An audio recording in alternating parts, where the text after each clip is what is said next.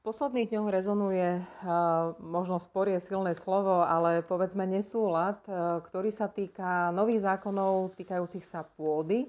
A ten nesúlad je medzi ministrom Mičovským a poslankyňou Národnej rady a tým líderkou SAS pre pôdohospodárstvo Jarmilou Halgašovou. S ňou sa teraz budeme práve o týchto nových zákonoch o pôde rozprávať. Téma je to zaujímavá, pretože pôda sa týka 100 tisícov ľudí na Slovensku, pretože máme množstvo vlastníkov pôdy. Je to tak? Áno, dobrý deň prajem a ďakujem veľmi pekne za pozvanie. Už v programovom vyhlásení vlády sme si dali za cieľ, že budeme rieš, hľadať riešenia proti špekulatívnemu nadobúdaniu polnohospodárskej pôdy.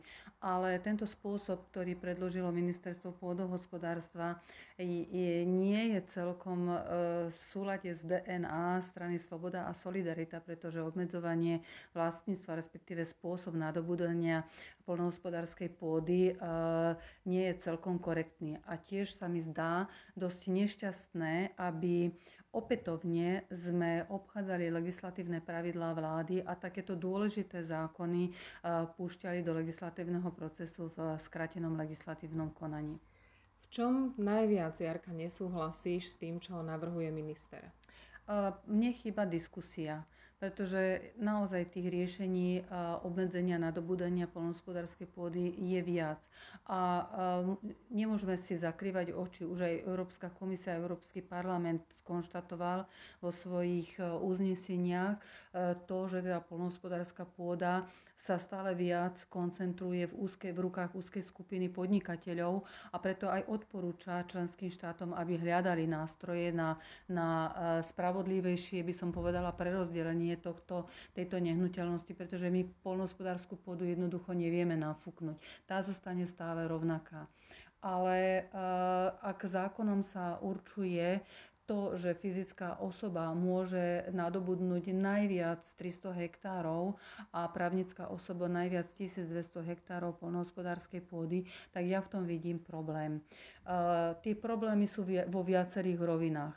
Uh, svojím spôsobom by som povedala, že aj sa, aj sa títo uh, nadobúdatelia uh, poľnohospodárskej pôdy uh, dostávajú a zaháňajú do nejakej šedej zóny, pretože tento zákon bude veľmi ľahko obiditeľný pretože poviem si, poviem si na rovinu, ako keď ja napríklad vyhrám v lotérii nejaký veľký obnos peňazí, tak e, prečo by som teraz každému členovi rodiny nekúpila tých 300 hektárov polnospodárskej pôdy a už to máme, ak, je, ak sme 5 člená rodina, už máme 5 krát 300 a na každú jednu na, každú, na každého jedného člena rodiny, ak si založím z SROčku jednu osobu, tak už to mám plus 1200 hektárov na každú jednu SROčku. Čiže je to, je to zákon, ktorý sa dá veľmi ľahko obísť a potom sú tam ešte ďalšie možnosti samozrejme toho obchádzania. A, prav, a pýtam sa, ako ako prišlo ministerstvo k tejto rozlohe 300 a 1200 hektárov? Na základe čoho? Na základe akých zistení,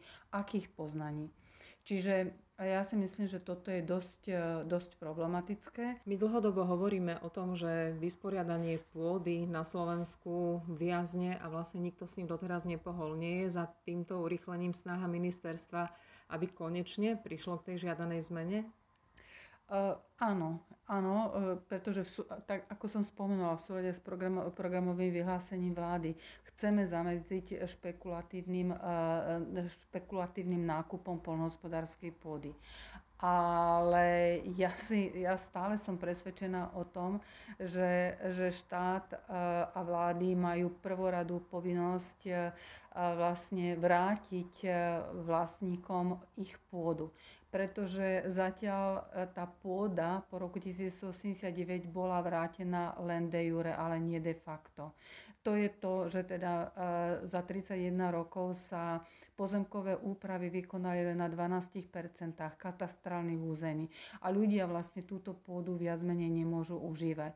A čo si myslím a, a čo som aj presvedčená, že ten najlepší nástroj, ako by sa dalo za, zamedziť špekuláciám, je transparentnosť.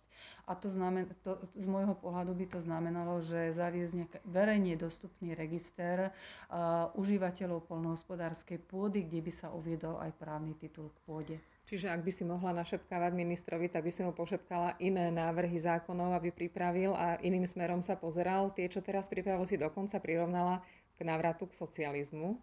Áno, to, to som si dovolila, pretože je to svojím spôsobom regulovanie. A, a zoberme si ako a zakonzervovanie stavu. To znamená, tí vlastníci pôdy, ktorí majú viac ako tých 1200, viac ako tých 300 hektárov zakonzervujú. Čiže vlastne my vytvoríme tú vrstvu tých akože majetných a týchto ostatných akože uh, od toho bodu, bodu uh, B, poviem tak, vlastne e, budeme obmedzovať nadobúdanie pôdy. Si myslím, že to je veľmi nespravodlivé a ten socializmus som nazvala preto, lebo je tu, je tu zakotvené aj to prednostné právo na nákup pôdy, čiže ten vlastník pôdy musí, musí prednostne ponúknuť uh, svoj majetok uh, susedovi a štátu. Štátu to znamená Slovenskému pozemkovému fondu, obci, vyššiemu územnému celku. Ja si myslím, že Niektoré návrhy v zákone sú akceptovateľné, ale v prvom rade uh, som zastancom toho, toho, že ak má koalícia fungovať správne a dobre, tak eh, mali by sme o takýchto dôležitých návrhoch komunikovať. A ty pravdepodobne komunikovať aj budeš. Ty si v denodennom kontakte s farmármi, s vlastníkmi pôdy, s polnohospodármi na celom Slovensku, takže asi je to ešte teraz vec debaty, tak? Ja pevne verím, že nájdeme spoločné riešenie a ja denodene komunikujem nielen s polnohospodármi, ale aj e, som v dobrom e, vzťahu a v dobrom kontakte s pánom ministrom Mičovským, takže pevne verím, že nájdeme vzájomne priateľné riešenia. Ďakujem veľmi pekne. Pekný deň prajem.